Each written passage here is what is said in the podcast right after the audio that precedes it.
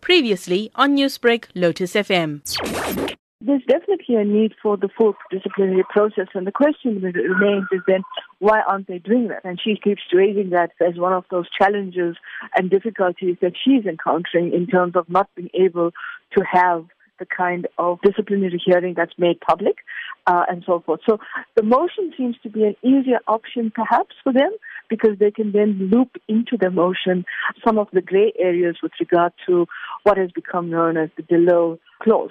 Do you think that this has the potential, though, of hurting the party's image uh, going into the next election? It's seen as a, a, party that's widely unsympathetic to black individuals. And here, Patricia de Lille has, even though she's facing quite severe allegations, has sort of garnered this reputation of being a champion against corruption. Yeah, I mean, she, you can't deny that she's a firebrand. She's a she's a seasoned politician and she's a stalwart activist. She comes with a, with a fairly built up profile.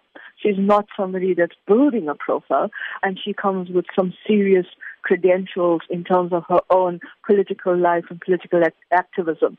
So in that respect, I think there's that debate about whether or not the party is, is, is, open to people in terms of their own identity, their own mannerism, style, etc in this case, it seems that this is this is actually out of sync and actually goes against the party's broader principles of how its senior officials should conduct themselves.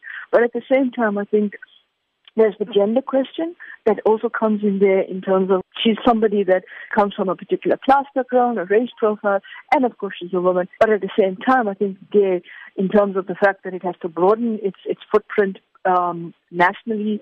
It's talking about increasing its its governance levels in municipalities and provinces. So I think to to some extent it's important that we recognize the fact that in two of their provinces now, Nelson Mandela Bay and in the Western Cape, there are some serious challenges. So how they go forward again is important.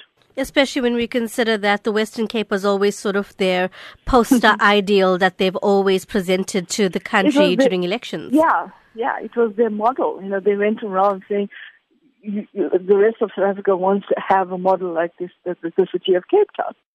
Newsbreak, Lotus FM, powered by SABC News.